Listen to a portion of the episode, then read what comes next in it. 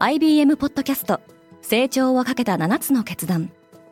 成長をかけた7つの決断とは今後3年間に世界を形作ると予想される7つのビジネストレンドについて IBM が何千ものクライアントとの対話に基づき提言をしたものです。このポッドキャストでは変化の激しい時代において企業が下すべき成長をかけた7つの決断について日本 IBM の7人の専門家と考えていきます。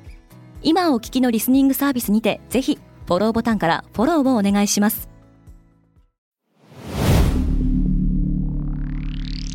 Spinner. Good morning, ケリーアンです。9月12日火曜日、世界で今起きていること。G20 終了後、蚊帳の外にいたロシアのプーチンと北朝鮮のキム・ジョンウンが接近していると報じられています。このポッドキャスト、デイリーブリーフでは、世界で今まさに報じられた最新のニュースを、いち早く声でお届けします。キム・ジョンウンはロシアに向かっている。ロシア大統領府は北朝鮮労働党総書記のキム・ジョンウンがロシアを訪問すると明らかにしました。これに先立ち、韓国メディアはキムが特別列車で平壌を立ったと報じており、今日未明にも国境を通過したとみられています。キムは新型コロナウイルスの感染拡大以来、北朝鮮を出ておらず、4年ぶりの外国訪問となります。プーチンは東方経済フォーラムに出席するために極東ウラジオストクに滞在しており両者は13日に同地で首脳会談に臨む模様です会談では北朝鮮はロシアに砲弾などを供給する見返りに食料支援や原子力推薦艦などの開発に向けた技術提供を求めるとみられていますプーチンは選挙で圧勝したロシアで行われた統一地方選挙は、プーチン率いる与党、統一ロシアによる圧勝で終わりました。8日から10日にかけて行われた投票は、ロシアが併合したウクライナの4つの州でも実施されています。ウクライナ政府は、この選挙は正当性がないと強く非難。投票前にはドローンを使い、占領下の町に投票を控えるようビラをまくなどして訴えてきましたが、統一ロシアは7割を超える票を得たと報じられています。インスタカートの評価額は最大1兆3500億円になりそう。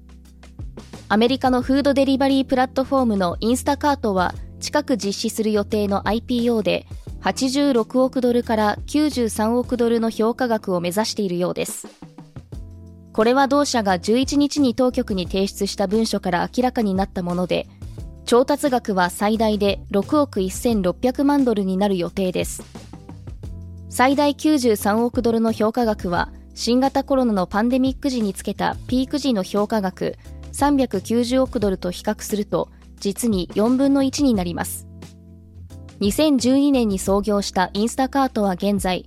ウォルマートなどの食料品店と提携しており、薬局チェーンのウォルグリーンと提携して医薬品を販売するほか、家電量販店のベストバイトは家電やガジェットを販売しています。有料テレビの対立が解消した。スペクトラムブランドでケーブルテレビなどを運営するチャーターコミュニケーションズと世界最大のエンターテインメント企業であるウォルト・ディズニーは番組放映契約をめぐる対立を解消することで合意しました。ディズニーはスポーツ専門局 ESPN などのコンテンツを提供していましたが、チャーターがこれらの契約料金引き上げに反発。ディズニーが傘下のチャンネルを引き上げ、チャーターの顧客1470万人がスポーツ番組などを視聴できない事態が続いていました。結局、両者は今シーズンのマンデーナイトフットボール初回放送の数時間前に対立を解消しました。イランとアメリカは囚人を交換する。AP 通信の報道によると、アメリカとイランは経済制裁の対象となっているイランの資産およそ60億ドルの凍結を解除すること、アメリカで拘束されているイラン人5人を解放することなどと引き換えに、イランで拘束されているアメリカ人5人を解放することで合意しました。アメリカのアントニー・ブリンケン国務長官が11日、凍結を解除したことを議会に通知しました。イランがアメリカや同盟国への脅威を増大させる中、凍結解除がイラン経済を勢いづけることになるとして野党・共和党などの批判を招く可能性がありそうですデイリーブリーフは皆様のご意見をもとにより良いコンテンツにアップグレード中です。引き続きパートナー、リスナーの皆様のご感想をコメントなどでお待ちしております。ケリーアンでした。Have a nice day!